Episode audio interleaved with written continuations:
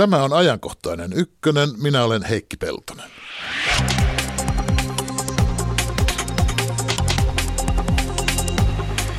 Heti kun hallitus esittää uudistuksia, nousevat vastustajat esiin perustuslakiin vedoten. Perustuslain vastaisuutta on maahanmuuttopolitiikassa, yhteiskuntasopimuksessa, koko hallitusohjelmassa. Onko perustuslaki jarruna kaikkien uudistusten tiellä? Miksi se liittyy joka asiaan? Perustuslaista lisää hetken kuluttua. Itsestään ajava auto kuulostaa hienolta. Mutta entä kun robottiauto päättää ajaa sinut kuolettavasti seinään, säästääkseen jalankulkijan törmäykseltä? Itsestään ajavista autoista ja niiden tuomasta liikenteen suuresta muutoksesta lisää lähetyksen loppupuolella. Radio 1 lähetysikkuna on taas avoinna.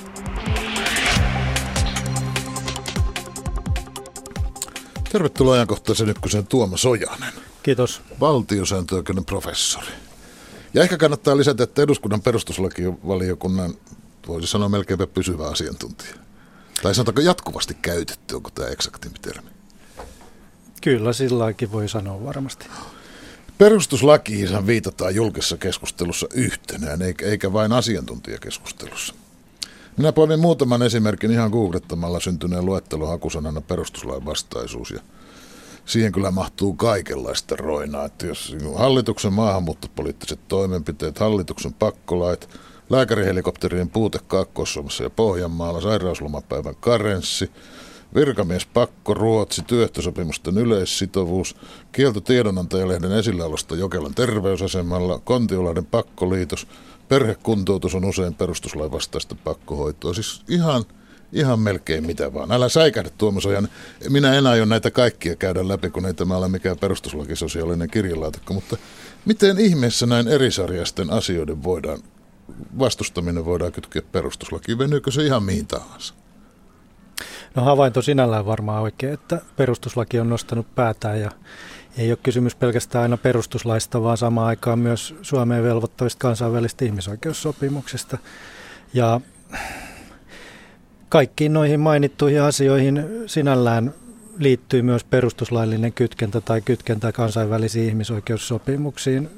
Ja, ja tuota, on tietenkin nyt sitten eri asia siitä, se, sitten se, että missä määrin se väite siitä perustuslain vastaisuudesta tai ongelmista perustuslain kanssa, niin pitää aina viime kädessä niin, siis nämä paikka. oli mielipiteitä niin. enimmäkseen. Oli sen esittäjäkin on tietenkin tärkeä. Että on tietenkin eri asia, että sanooko sen asian eduskunnan perustuslakivaliokunta tai tuomioistuin tai valtiosääntö juristi tai Saimaan sälli tai Espoon insinööri, että, että kaikilla on sinällään mahdollisuus tällainen väite esittää, mutta se, että mikä sen oikeudellinen merkitys, niin se, se nyt on sitten taas toisenlainen onko asia. Se, onko se sinusta hyvä asia, että Saimaan Sälli ja Espoon insinöörikin osaa vedota perustuslakiin? Heillä on se oikeus ainakin. Mm. Kaikilla ihmisillä ja erilaisilla intressi- ja kansalaisjärjestöillä mahdollisuus sinällään sanoa, että, että tämä tai tuo asia loukkaa heidän jotain oikeuksiaan tai on perustuslain kannalta ongelmallinen. Se asia sitten taas, että onko se todella niin, niin meillä siitä päätetään viime kädessä eduskunnan perustuslakivaliokunnassa tai sitten yksittäisten oikeusjuttujen tasolla tuomioistuimissa. Ja tietty edellytyksi voi Euroopan ihmisoikeustuomioistuinkin sitten sanoa viimeisen sanan. Nyt voi ajatella, että on se hyvä, että ei meillä ole perustuslaki tuomioistuinta, jos, koska jos kaikki tällaisten väitteiden esittäjät yrittäisivät viedä niitä juttuja johonkin tuomioistuimeen, niin sehän tukahtuisi. Näinkin voi ehkä arvioida. Pakko samaa hengenvetoa sanoa, että monesti tuntuu myös eduskunnan perustuslakivaliokunta jo tu- tukehtuvan näihin juttumääriin ja myös sitä myötä monet sen vakituisesti kuulemat asiantuntijat. Tukehtuvat. Et sinä ihan tukehtuneelta näytä. Nythän tuntuu käyvän niin, että mitä uudistuksia, mitä tahansa uudistuksia hallitus esittääkin, niin aina on joku heti arvelemassa, että muutos kyllä varmasti on perustuslain vastainen. Onko niin, koetellaanko perustuslain rajoja todella yhä useammin vai onko perustuslaista vain tullut hyvä ja käy helppokäyttöinen ase kaikenlaiselle muutosvastarinnalle? Kyllä mun arvio on, että nyt viime aikoina jostain syystä niin nimenomaan koetellaan pikemminkin perustuslain rajoja ja ylipäätään oikeuden rajoja poliittiselle päätöksenteolle kuin että ne olisi ihan tuulesta temmattuja ne argumentit, että et, ja ei, ei välttämättä sit tyydytä edes siihen, että jos sanotaan, että perustuslaki nyt sitten estää tekemästä näin tai kansainväliset ihmisoikeusvelvoitteet, niin sitten jopa saatetaan todeta siihen, että muutetaan sitten perustuslakia. Eli on jopa valmius sellaiseen ja, ja tuota, jo, mun mielestä on sellainen ongelma siinä marssijärjestyksessä, että kyllä mä näkisin, että se on myös hallituksenkin intressissä ensisijaisesti niin kuin kartottaa se oikeudelliset raamit tai rajat sille poliittiselle päätöksenteolle ja sitten sen siinä pelikentässä tehdä niitä erilaisia poliittisia linjanvetoja, lainsäädäntölinjauksia ynnä muita, jotka perustuslain raami pyykittää, mutta, mutta tuota, jostain syystä niin tässä niin kuin hyvin usein on viime aikoina niin kuin pikemminkin tehty etu, ensin joku poliittinen niin kuin ratkaisu ja sitten jotenkin jälkikäteen käydään selvittää, että pysyykö se siinä oikeuden rajaamalla pelikentällä vai ei se, se, niin kuin se tilanne. Mm. No tuossa äskeisessä luettelossa ne oli joitakin ajankohtaisia, ainakin minun mielestäni isoja kysymyksiä kaikenlaisen pikkusälän lisäksi. Yksi tematiikka liittyy maahanmuuttajien, erityisesti turvapaikanhakijoihin, mutta miksei muuhunkin maahantulomotiivista riippumatta. Haluttaisiin vaikuttaa siihen, että Suomi ei vaikuttaisi erityiseltä onnelalta, että tänne ei pakolaisten kannattaisi pyrkiä. Ja sitten keksitään, että no pienennetään nyt ainakin heille maksettavia tukia ja korvauksia, ettei nyt kukaan sen takia tänne tulisi. Ja äärimmäisessä mielipiteessä pannaan suunnilleen metsään telttaankin, mutta se on toinen juttu. Mutta tämä ajatteluhan perustuu siis siihen, että eihän heille nyt sitä samaa hyvää pidä jakaa, mitä me oikeat suomalaiset yhteiskunnalta hädässämme saamme. Ja sen taustallahan ihan epäilemättä on se ajatus, että on oikeuksia ja etuja, jotka lainsäädäntö yleensä ja perustuslaki viimeisenä turvana takaavat juuri meille suomalaisille, mutta ei muille. Että perustuslain takaamat oikeudet kuuluvat meille Suomen kansalaisille, ei muille. Ja sitten te perustuslakiasiantuntijat tulette ja väitätte vastaan. No jos mä aloitan tästä ihan viimeisestä asiasta, niin se on todella paha harhaluulo meillä Suomessa, että meidän perustuslaki... Mutta sen, oletan aika yleinen. Se on, joo, kyllä edelleen. Niin, että meidän perustuslain perusoikeudet olisi kirjoitettu niin, että ne koskee vain Suomen kansalaisia. Näin ei ole, kun meillä 95 tehtiin perusoikeusuudistus, joka nautti hyvin suurta yli puoluerajojen ulottuvaa kannatusta silloisessa eduskunnassa, niin keskeinen linjanveto ja ratkaisu oli juuri se, että perusoikeudet pääsäännön mukaan turvataan kaikille Suomessa oleville ihmisille kansalaisuudesta riippumatta. Meillä on ihan muutama perusoikeus sellainen, jotka on vain Suomen kansalaisille. Ja nämä on käytännössä tietyt valtiolliset vaalit ja siellä olevat äänestämisoikeudet. Vain Suomen kansalaisilla tietyikäisillä on oikeus esimerkiksi äänestää eduskuntavaaleissa. Ja sitten tietty liikkumisvapauteen liittyvä oikeusnormisto on vain Suomen kansalaisille. Vain Suomen kansalaisilla on ehdoton oikeus saapua Suomeen. Mm. Ja, ja tuota, ulkomaisille, tiet, ulkomaalaiset tietenkin asetetaan sitten erilaisia rajoituksia. No sitten on taas tämä pakolaisten ympärillä käytävä keskustelu, jossa myös sotketaan asioita, että, että ensinnäkin pitää nyt erottaa turvapaikanhakijat sellaisista ihmisistä, jotka on sitten jo saanut myönteisen turvapaikkapäätöksen.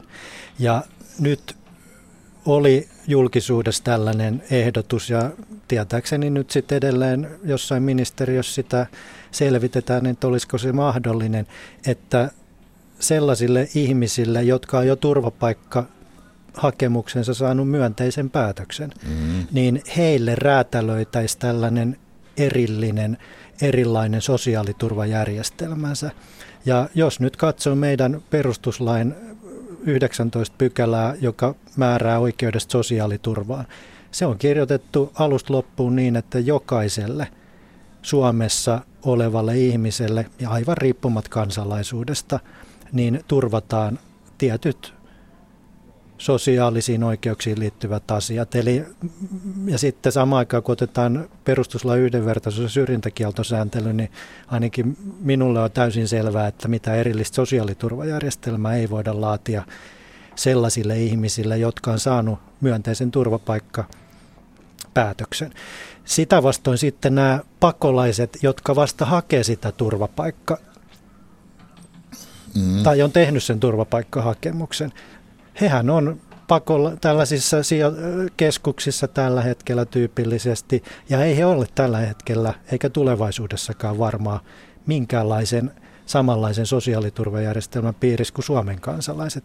Heille on aivan oma systeemi ja on niin kuin harhaluulo sekin, että, että he saisi hirvittävän määrän jotain tukia tai vastaavia. Se raha, mitä heille annetaan, varsinkin alussa on ihan joku tällainen muutamissa kympeissä laskettava tällainen viikko- tai kuukausraha.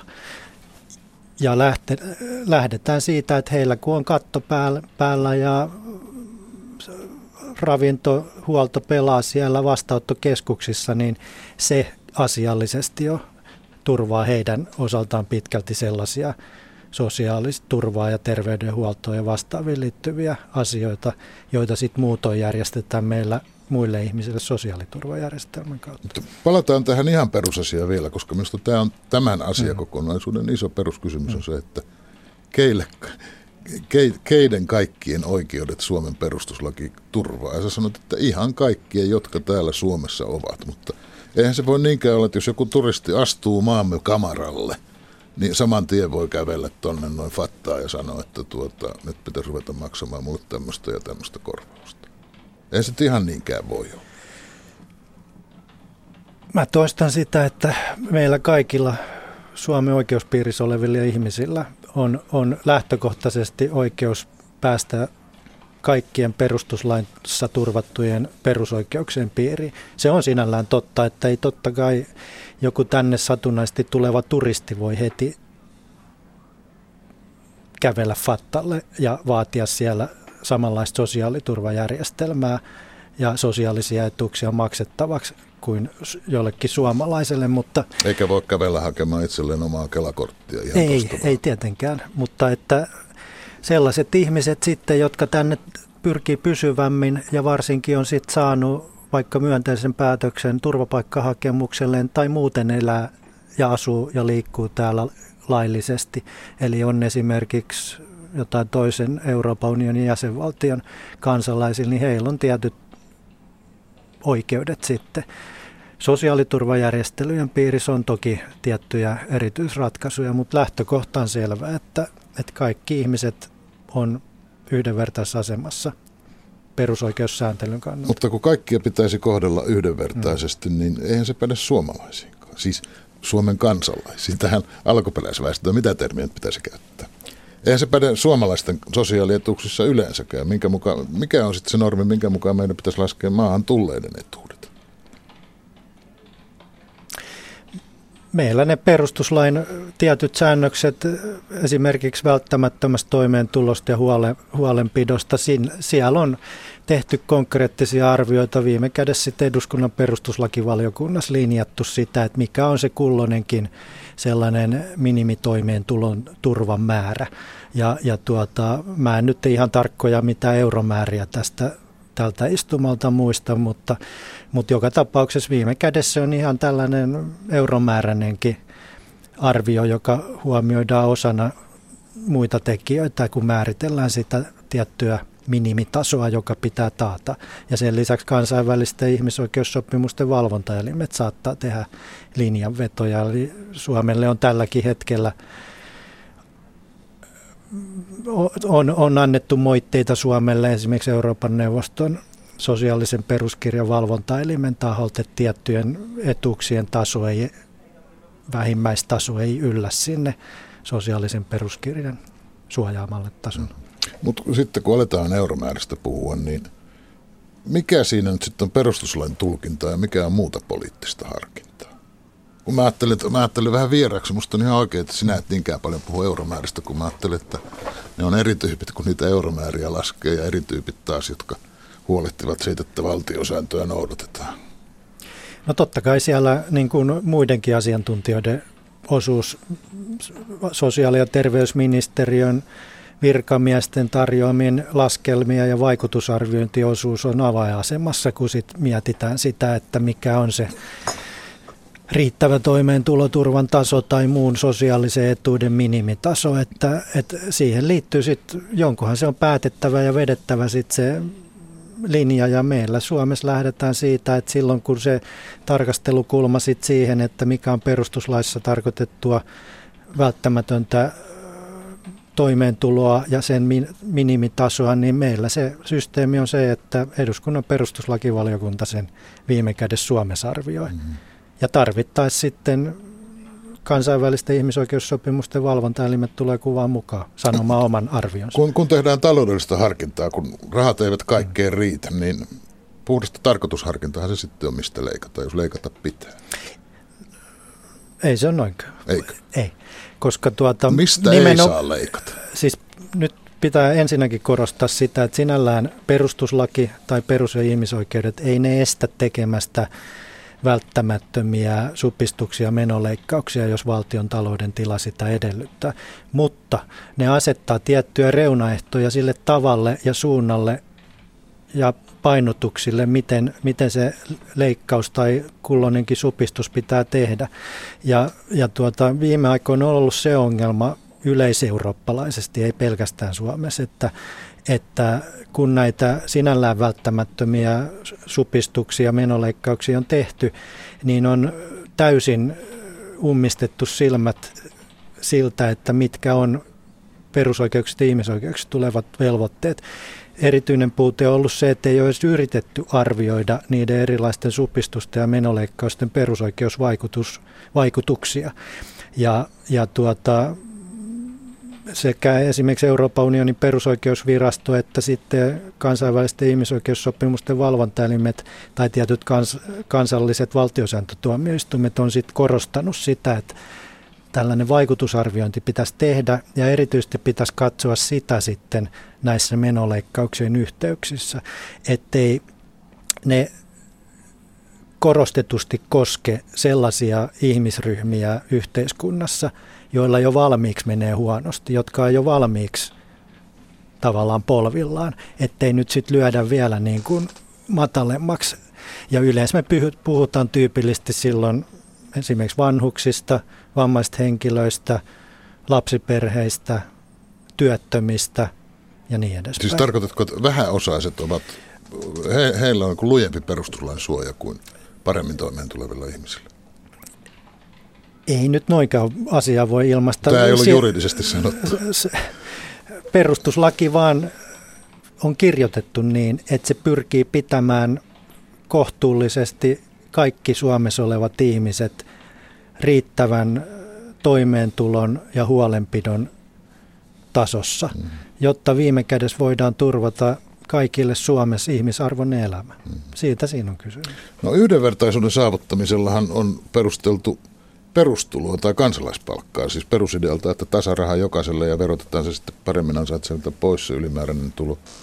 Ei nyt mennä ehkä syvälle tähän muuten kuin mikä nyt on ajankohtaista, ja se on se, että jossain vaiheessa pitäisi käydä selville, miten hallitus aikoo järjestää perustulokokeilu, jollainen sisältyy hallitusohjelmaan. Miten tämmöiset kokeilut yleensä suhtautuvat perustuslakiin, kun ajattelen, että eikö niissä aina jouduta epätasa-arvoiseen tilanteeseen kokeilun piirissä olevien ja muiden kesken? Voidaanko semmoinen asetelma tehdä?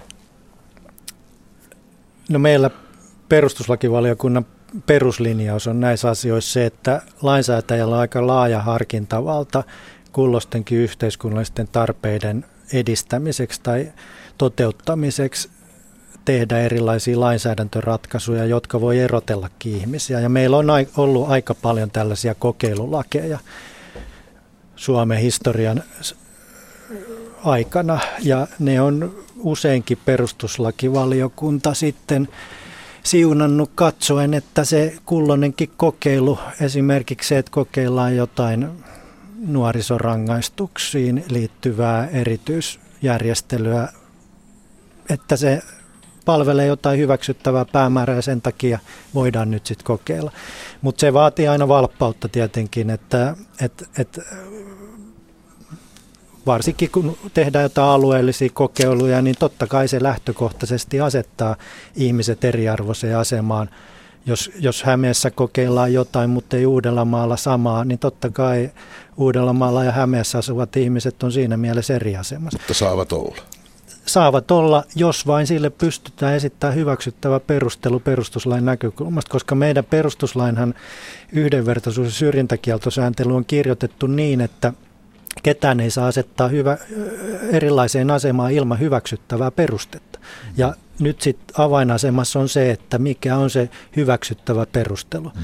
Ja, ja tuota, esimerkiksi nuorten työllisyyden edistämiseen tähtäävät kokeilut on todettu perustuslakivaliokunnassa hyväksyttäviksi, koska siinä pyritään niin kuin nuorten työllisyyttä edistämään, edistämään ja se on perustuslain kannalta mitä erinomaisin tavoite. Mutta hyvässä tietysti. tarkoituksessahan kaikkia tämmöisiä hankkeita yleensä tehdään.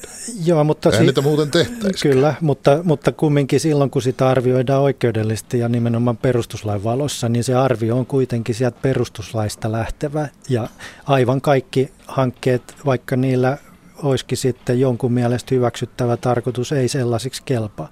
Et yksi esimerkki on se, että aika usein on esitetty, että jonkun hallinnollisen työn keventämispyrkimys vaikka mm. olisi joku sellainen valttikorttiargumentti, joka ilman muuta sallisi sen, että ihmisiä pistetään aivan erilaiseen asemaan että viranomaisten työ niin kuin helpottuisi. Mm. Mutta, mutta perustuslakivaliokunta melkein se on ne automaatilailla ihan sinällään oikein korostanut sitä, että, että ei mikään hallinnollisen työn keventämispyrkimys voi olla tällainen hyväksyttävä argumentti pistää ihmisiä erilaiseen asemaan jonkun, jonkun vaikka etuuden nauttimisen tai saamisen mm. suhteen. Mm. Mennään Tuomas Ojanen yhteiskuntasopimuksen, tämän hallituksen yhteiskuntasopimushankkeen ympärillä tai työelämän lainsäädännön ympärillä, oli nyt nimi mikä tahansa. Tätä perustuslakin vetoamista, sitähän on näkynyt todella paljon. Miten se niin voi ollakaan, että kaikki nyt voimassa olevat käytännöt ovat perustuslain mukaisia ja muutoshankkeet perustuslain vastaisia? Sen ymmärrän, että niitä voidaan vastustaa. Mutta miten esimerkiksi sairauslomapäivän karenssi voi olla perustuslakiasia tai nämä niin sanotut valmistelussa olevat pakkolait yleensä? No sitten perustuslain tulokulma tähän pakkolaki, niin sanottu pakkolakipakettiin on tietenkin siinä, että meillä perustuslaki ja kansainväliset ihmisoikeusvelvoitteet suojaa ammatillista järjestäytymisvapautta ja sen yhtenä keskeisenä osa-alueena on tämä työmarkkinajärjestöjen sopimusvapaus. Ja nyt tämä niin sanottu pakkolakipaketti puuttuu tähän sopimusvapauteen. Mutta sama hengenveto on nyt sitten korostettava, että se ammattijärjestöjen tai työ, työmarkkinajärjestöjen sopimusvapaus ei se ole mikään absoluuttinen asia. Niin kuin ei ole valtaosa muukaan perusoikeuksista, että valtaosa perusoikeuksia voidaan rajoittaa, kunhan pysytään niin sanottujen perusoikeuksien rajoitusedellytysten puitteissa. Ja Mutta käykö tähän se, että kun on hyvät perustelut?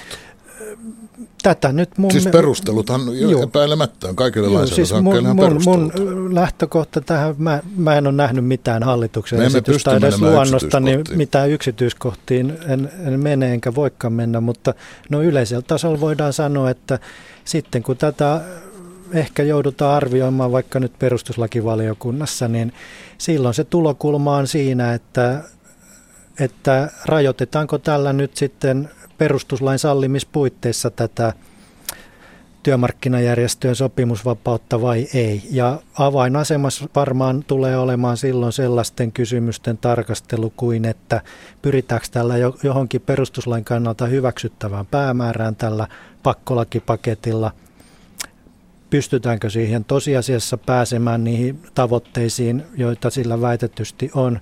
Onko se oikeasuhtainen välttämätön rajoitus tähän sopimusvapauteen vai tekeekö se ihan niin kuin makulatuuriksi tai tyhjäksi sen työmarkkinajärjestöjen sopimusvapauden, jos tällainen pakkolakipaketti säädetään. Et, et nämä on kysymyksiä, joihin on mahdotonta antaa tällä hetkellä mitään kunnon vastauksia. Jos tähän osaisit vastata, että kun hallituksen kerrotaan valmistelleen työelämää koskevaa lainsäädäntöä määräaikaisia lakeja, jotta ne paremmin olisivat perustuslain mukaisia. Selitä sinä, voiko siis perustuslaista poikata muutaman vuoden ajaksi, kunhan ei pysyvästi poikkea?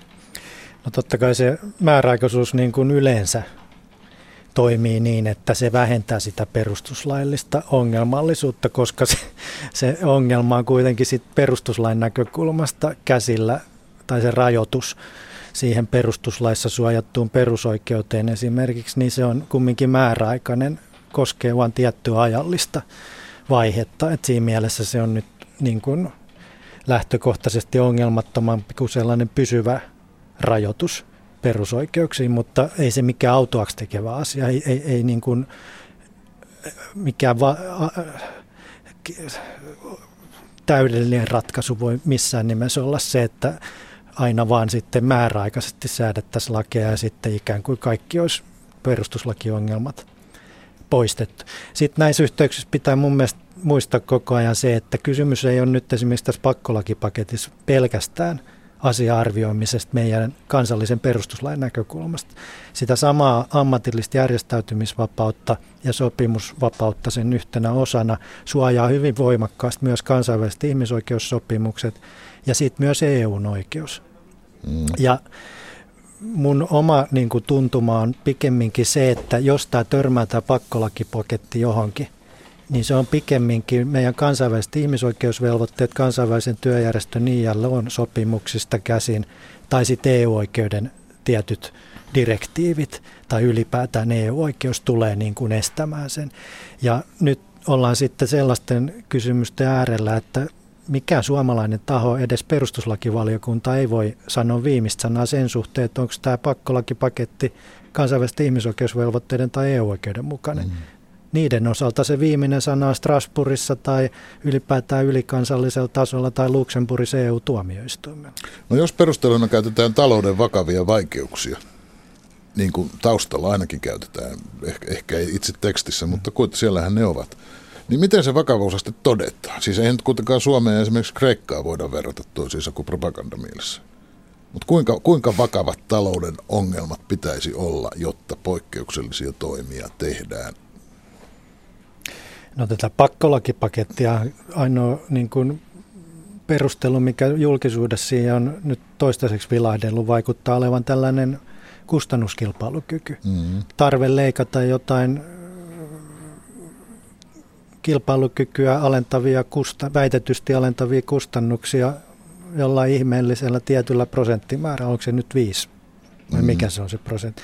Nämä on kumminkin perust, sellaisia niin kuin perusteita, jotka on perustuslain näkökulmasta ja ihmisoikeussopimusten näkökulmasta jokseenkin niin kuin köykäisiä. Siis onko nämä samaa tasoa kuin virkamiesten töiden helpottaminen? Jokseenkin näin. Että se pitäisi ankkuroida johonkin järkevämpiin perustuslain kannalta kestävimpiin perusteluihin, niin kuin nyt esimerkiksi se, että yritettäisiin edes osoittaa, että pakkolakipaketti, sen säätäminen edistäisi työllisyyttä Suomessa. Mm. Ja siitä, näissä osioissa on myös se niin kuin tärkeä muistaa, että se taho, joka tätä rajoitusta perusoikeuksiin nyt sitten esittää, tässä tapauksessa hallitus – sen pitäisi siinä hallituksen esityksessä pyr- pystyä osoittaa edes joitain kohtuullisen painavia todennäköisyyssyitä sille, että jos nyt tehdään näin, säädetään tämä pakkolakipaketti, niin työllisyys esimerkiksi tulee edistymään Suomessa näin ja näin. Ja siinä pitäisi olla jotain niin kuin reaalista vaikutusarviointia ja todennäköisyys olla verraten suuri. Että se todistelutaakka, jos tällaista termiä nyt halutaan tai perusteluvelvollisuus on sillä hallituksella. Ei se on sinun tai minun tai kenenkään tällaisen tahon asiana ensisijaisesti niin kuin miettiä tai yrittää esittää perusteluja sille pakkolakipaketille, vaan se on se hallitus. Nyt tiedän Tuomas ajan, että sinut täytyisi päästä taas oppilaittesikin pariin, mutta tänä päivänä täytyy sotesta kuitenkin yhden repliikin verran edes puhua. Täällähän odotetaan sitä, että nyt pitäisi selvitä kuinka monta sote-aluetta maahan perustetaan, mutta siihen meidän ei tarvitse mennä. Mä vaan näin kansalaisena mietin, että eihän minua viime kädessä tämä hallintopuoli niin tavattoman paljon kosketa. Ennemmin ajattelin, että palveluiden saaminen on se olennainen juttu. Ovatko nämä tasaveroisia intressejä laintuntijan näkökulmasta? Miten nämä eri intressit, niin kuin tämä hallinnon järjestäminen ja, ja sitten tämä kansalaisnäkökulma, miten ne, miten ne sovitetaan toisiinsa? Mä itsekin täysin samaa mieltä, että se ensisijainen tulokulma sosiaali- ja terveyspalvelujen järjestämiseen Suomessa pitäisi olla se, että miten taataan suomalaisille, Suomessa oleville ihmisille riittävä yhdenvertaiset sosiaali- ja terveyspalvelut asuinpaikasta riippumatta. Se on se, mihin perustuslaki käskee julkista valtaa.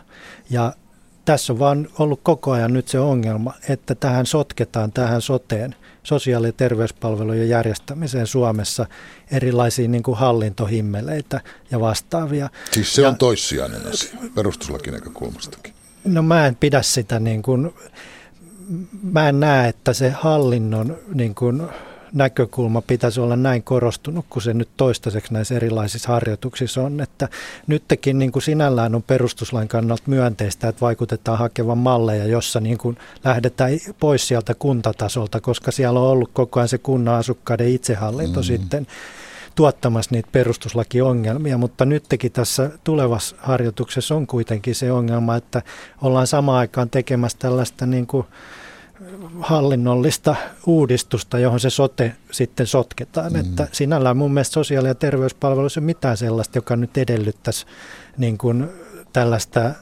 ihmeellistä hallinnollista sättämistä siinä asian ympärillä, mitä nyt toistaiseksi on harrastettu. No hyvä, tästä saamme lisää tietoa varmaan vielä tänään. Kiitos Tuomas Ojanen. Kiitos. Samppa Korhonen, terve. Tervehdys Heikki. Tämän hetken ennuste on, että noin 20 vuoden päästä, 2030-luvun puolivälissä, robottiautot ovat vallanneet jo 75 prosenttia automarkkinoista. Ja robottiautoihin uskovat autovalmistajien lisäksi laajasti myös muun muassa sijoittajat ja vakuutusyhtiöt. Esimerkiksi liikepankki Morgan Stanley on arvioinut, että jo seitsemän vuoden kuluttua nämä robottiautot tulevat säästämään kolarikustannuksissa noin 450 miljardia euroa vuosi. Uskon niin moni muukin, minäkin uskon. No niin. toisaalta, aina kun on uutta teknologiaa, niin tulee myös epäilyjä ja vastarintaa. Kerrottakoon esimerkkinä, että kun ensimmäiset autot ilmestyivät kaduille reilut sata vuotta sitten, niin silloin pelättiin muun muassa, että ihminen ei pysty hengittämään sellaisessa oudossa kulkuvälineessä, joka kulkee nopeammin kuin juokseva hevonen. Mm-hmm.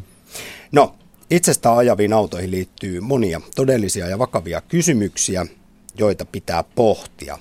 Ja sitä pohdintaa tehdään seuraavaksi. Oh shit. Holy shit.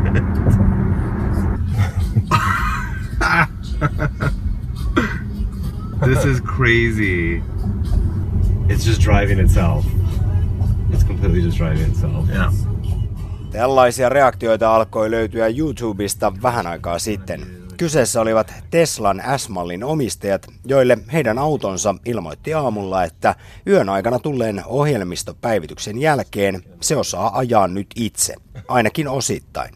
Kulkea siis liikenteen seassa, väistää muita autoja ja vaihtaa kaistaa, ilman että kuski pitää ratista kiinni. Monet lähtivät matkaan ja hämmästyivät. Heidän autonsa todellakin puikkelehti liikenteen seassa ja sujuvasti. Eikä Tesla ole suinkaan ainoa tai ensimmäinen hämmästyttäjä. Esimerkiksi hakukoneyhtiö Googlen robottiautot ovat ajaneet itsekseen yleisillä teillä jo miljoonia kilometrejä. Jos siis sanotaan, että robottiautot ovat tulevaisuutta, niin se pitää kyllä paikkansa, mutta yhtä hyvin voidaan sanoa, että tulevaisuus on jo täällä. Näin toteaa liikennetekniikan apulaisprofessori ja älyliikenteen tutkija Milos Mladenovic Aalto-yliopistosta. This technology is already there, uh, not just Tesla, Google, other car manufacturers and, and companies like that are not originally uh, car manufacturers like Uber – uh, they're all pushing for it. So these these cars are on the roads. They're not on some kind of, some kind of closed facilities. Um, they're in, in real traffic. Uh, they're driving actual people from point A to point B. Uh, so this technology is, is already there and uh, it, it Robottiautot voivat kuulostaa tieteisfiktiolta, mutta niihin olennaisesti liittyvää teknologiaa on jo suurimmassa osassa uusia autoja. Näitä ovat esimerkiksi jo arkipäiväisiltä tuntuvat pysäköinnin avustimet ja peruutuskamerat. Milos Mladenovicin mukaan nämä kehitysvaiheet tulevat vain siten asteittain, että me emme välttämättä näe suurta mullistusta, joka liikennettä ja ajamista odottaa. Suunta on kuitenkin selvä. Olemme matkalla kohti älyliikennettä ja itsestään ajavia autoja. Tähän uskovat vakaasti myös monet auton valmistajat, jotka kehittävät kukin tahoillaan kuumeisesti aiheeseen liittyvää teknologiaa. eivätkä vain perinteiset autotehtaat. Milos Mladenovicin mielestä merkittävää on se, että mukaan bisnekseen ja kehitystyöhön ovat hypänneet myös uudet toimijat. Korkean teknologian yritykset, innovatiiviset piilaaksolaiset. Teslan ja Googlen lisäksi voidaan mainita esimerkiksi Uber ja Nvidia sekä vahvojen huhujen mukaan myös Apple, joka vasta vähän aikaa sitten mullisti niin musiikkibisneksen kuin kännykkäteollisuudenkin. So this is definitely a race. It's a technological race. Uh, a very good example is um, that original lab in Carnegie Mellon University uh, that used to uh, develop autonomous vehicles. All the engineers from that lab are gone because companies like Google, like Apple, like Uber, they just went uh, to the universities and they bought basically these engineers into their manpower uh, in order to develop these technologies. So yes, it's definitely a technological race ongoing right now and, and many other indicators. Liikennetekniikan apulaisprofessori Milos Mladenovic toteaa, että se ei ole itse asiassa enää edes uutinen, että tulemme siirtymään älyliikenteeseen ja itsestään ajaviin autoihin. Tärkeämpää hänen mielestään olisi pohtia jo sitä, millaisia yhteiskunnallisia muutoksia tämä aiheuttaa sekä millaisten filosofisten sekä moraalisten ja eettisten kysymysten kanssa joudumme painimaan. Ensimmäisenä Mladenovic haluaa kuitenkin poistaa turhimmat pelot robottiautoihin liittyvästä turvallisuudesta, koska se tuntuu ihmisiä usein askarruttavan.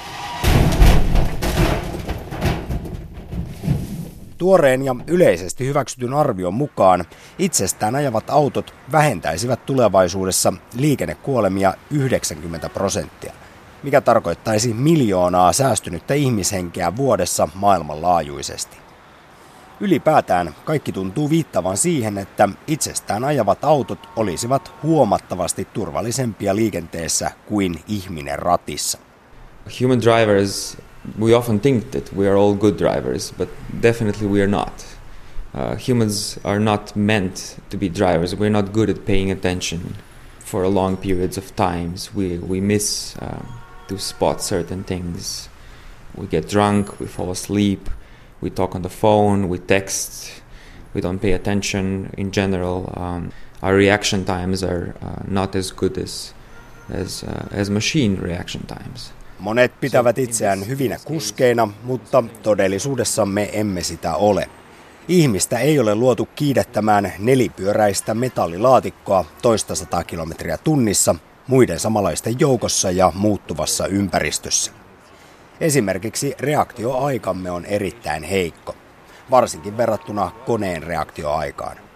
Robottiauto pystyy kaiken lisäksi havainnoimaan joka suuntaan samanaikaisesti sekä kommunikoimaan muiden autojen ja ympäristön kanssa.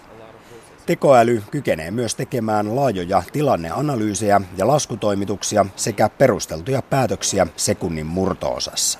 Uh, so with that respect, self-driving cars have the advantage of over over human drivers. However, this is where we come to the point of that we weigh self-driving vehicles performance more than we weigh the human driver performance. If, if a human driver participates in a crash or causes a crash, we sentence him, and that's fine. There is there is not a lot of um, noise about that in media. But if you had a self-driving vehicle crashing for the first time, this would be all over the media. Nykyisin, jos kuski törttöilee, syyllisyys on helppo selvittää. Mutta ketä rangaistaan, jos robottiauto kiilaa pyöräilijän? Tämä on esimerkki uudenlaisista kysymyksistä, joita joudumme miettimään itsestään ajavien autojen yleistyessä. Vielä suurempi pohdinta liittyy klassiseen vaunuongelmaan. Robottiautot on nimittäin ohjelmoitava tekemään päätöksiä vaarojen edessä. Pahimmissa tapauksissa ne joutuvat siis valitsemaan, kuka kuolee onnettomuustilanteessa. Jos esimerkiksi kovaa vauhtia kulkevan auton eteen ilmestyy yllättäen joukko jalankulkijoita ja ainoiksi vaihtoehdoiksi jää heidän päälleen ajaminen tai auton ohjaaminen seinään niin, että vain auton sisällä oleva kuolee. Mitä tekoälyn pitäisi silloin tehdä? Kun asiaa kysyttiin tutkimuksessa, suurin osa vastaajista oli sitä mieltä, että auton pitäisi ajaa seinään. Mutta kun vastaajat asetettiin kuljettajan asemaan, asetelma muuttui. Ihmisten halukkuus esimerkiksi ostaa robottiauto laski merkittävästi, jos se oli ohjelmoitu uhraamaan matkustajansa. Entäpä jos autossa on kuljettaja lisäksi kaksi pientä lasta ja jalankulkijoina neljä aikuista? Mikä olisi silloin oikea ratkaisu? Kenen hengen robottiauton pitäisi säästää? With every new technology we have new ethical problems.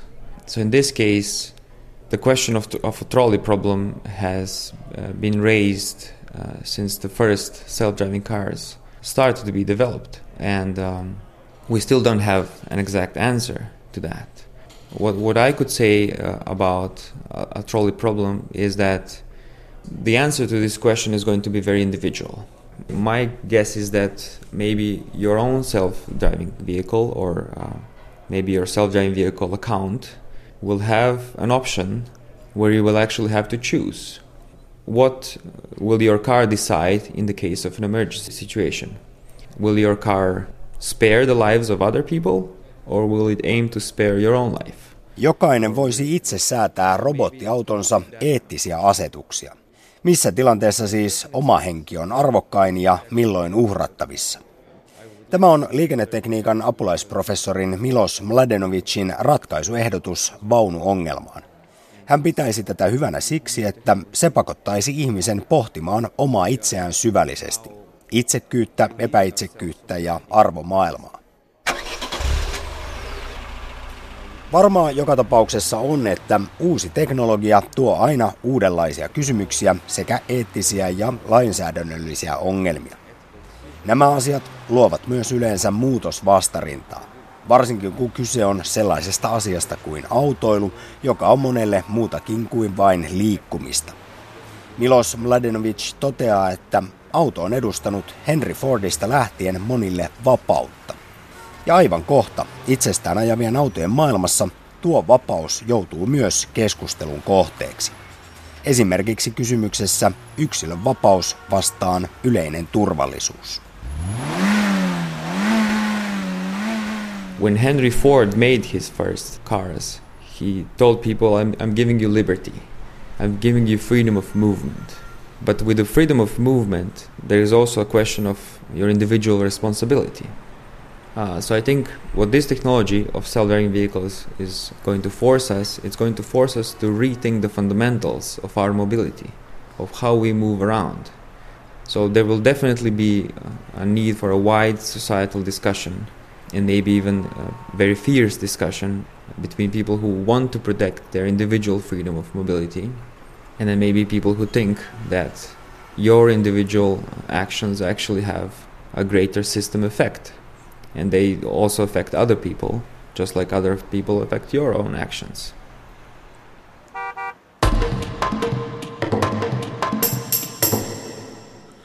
Nyt emme sitten koskaan saaneet selville, paljonko rahaa olisi kilahtanut meidän kaikkien yhteiselle tilille valtiokonttoriin, jos niin sanottu tehokkaan katumisen laki olisi tullut voimaan.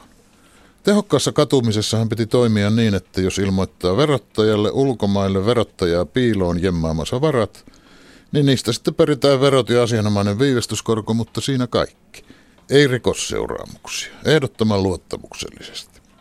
Ei näitä verotietoja julkisiksi, vaikka verotiedot muuten ovat julkisia, kuten juuri tällä viikolla taas on ollut helppo huomata. Mutta nyt ei siis kaduta tehokkaasti. Hanke perutaan. Eilisaamuna ulkoministeri ilmoitti, että tämä olisi rötösherrojen paapomista. Kun sitten iltapäivällä valtiovarainministeri kertoi, että esitys tehokkaasta katumisesta vedetään pois, niin ensin sitä ajattelin, että on se Soini kova jätkä. Tosin Soinin blogissa sanottiin, että asia ratkaisee lopulta perussuomalaisten eduskuntaryhmä. Sitten kun kuuntelin, mitä Stubb sanoi siitä päätöksenteosta, niin ilmeni, että eduskuntaryhmien puheenjohtajat jo toissapäivänä olivat olleet sitä mieltä, että vedetään esitys pois. Soini olikin siis kirjoittanut herrojen paapomisesta vasta kun oli päätetty, ettei herroja paapotakaan. Eikä siis ollutkaan kova jätkä, vaan vain esitti sellaista. Stub kertoi, että asiasta on jo aikaisemmin keskusteltu hallituksen piirissä ja että sanatarkasti olimme päättäneet, että vedetään pois. Olivat jo päättäneet, mutta milloin? Vielä aikaisemminko? Ja nyt siis eilispäivänä Stubbin mukaan hallitus oli päättänyt eduskunnan kehotuksesta. Eduskunnan. Mistähän valtiopäiväasiakirjasta sellainen eduskunnan kanta mahtaa löytyä? Kuka oikein päätti ja mitä ja milloin? Kun ei tästä parempaa selvää saa, täytyy tehdä johtopäätöksiä. Lienee siis käynyt niin, että yksi, hallituksen sisäpiiri oli tullut siihen tulokseen, että ei tätä hanketta ajeta väkisin, kun näyttää niin rumalta. Kaksi, hallituspuolueiden eduskuntaryhmien johtajille oli kerrottu, että vaatikaa te tämän peruuttamista, kun ei hallitus omaa esitystään kehtaa pois vetää. Kolme, Timo Soinille oli kerrottu, että kun kerran tarvitset profiilin nostoa, niin haukun nyt vapaasti tämä hallituksen esitys, kun emme sitä kuitenkaan läpi viedä. Ja sitten vielä varmaan kohta neljäkin. Alexander Stubbin tehtäväksi jäi kertoa valtiovarainministeriön virkamiehelle ja tehokkaan katumisen lobbareille, että ei tämä nyt mennyt putkeen, että kyllähän minä, mutta kun ne. Ja näin ovat kaikki, elleivät onnellisia elämänsä loppuun asti, niin tämän esteen yli kuitenkin loikkineet. Siellä siis nököttää Sveitsissä tai Luxemburgissa tai ties missä – vähintäänkin miljoonia, todennäköisesti kymmeniä, mutta ei sentään satoja miljoonia euroja, sellaista rahaa, jota verotettaisiin Suomessa, jos joku vain ilmoittaisi sen verotettavaksi. Jos jotkut olisivat todella halunneet katua, niin nyt kolkuttaa jossain läpättäviä omia tuntoja, kun rahat täytyy edelleen pitää siellä veroparatiisin puolella, kun ne isänmaa suostukkaan ottamaan niitä vastaan. Se saattaa helpottaa kolkutusta, että kansainvälinen tietojenvaihto pian parantuu ja ulkomaille piilotetut varat saattavat tulla suomalaisen verottajan tietoon ilman erityistä katumislainsäädäntöäkin. Nyt voisi ajatella, että verottaja olisi tällä viikolla saanut sentään pikkupotiin, kun monesta eri asiasta syytetty Jari Aarnio kertoi epäselvien rahojensa alkuperän. Etteivät ne muutama sata tuhatta suinkaan olleet peräisin huumekaupasta vaan turvallisuuskonsultoinnista jo kuolleelle liikemiehelle. No luulisi päällikkötehtävissä olleen poliisimiehen tietävän, että jos saa kassissa käteisenä 447 000 euroa konsulttipalkkiota, niin pitäisi muistaa kertoa verottajalle. Niinhän sitä luulisi. Tämmöisestä summasta verottaja voisi saada viivästyskorkoinen tuommoiset hyvinkin yli 300 000 euroa. Ei taida kuitenkaan saada, kun ovat vanhentuneita saatavia. Jos nimittäin on käteistä kassissa, kannattaa kertoa sitä vasta, kun törkeäkin veropetos on vanhentunut, kymmenen vuoden kuluttua. Jos taas on massia ulkomailla pankissa, kannattaa kertoa siitä vasta, kun lainsäätäjä on erikoislailla turvannut, että verolle panoa kovempia seuraamuksia ei tule. Huono viikkosaldo verottajalla. Ehkä ensi viikolla parempi on. Tässä lähetyksessä puhuttiin perustuslaista professori Tuomas Ojasen kanssa – Tulevaisuuden autoista oli haastateltavana liikennetekniikan apulaisprofessori Milos Mladenovic Aalto-yliopiston insinööritieteiden korkeakoulusta. Lähetyksen rakensivat kanssani Pasi Ilkka, Samppa Korhonen ja Terhi Tammi. Minä olen Heikki Peltonen.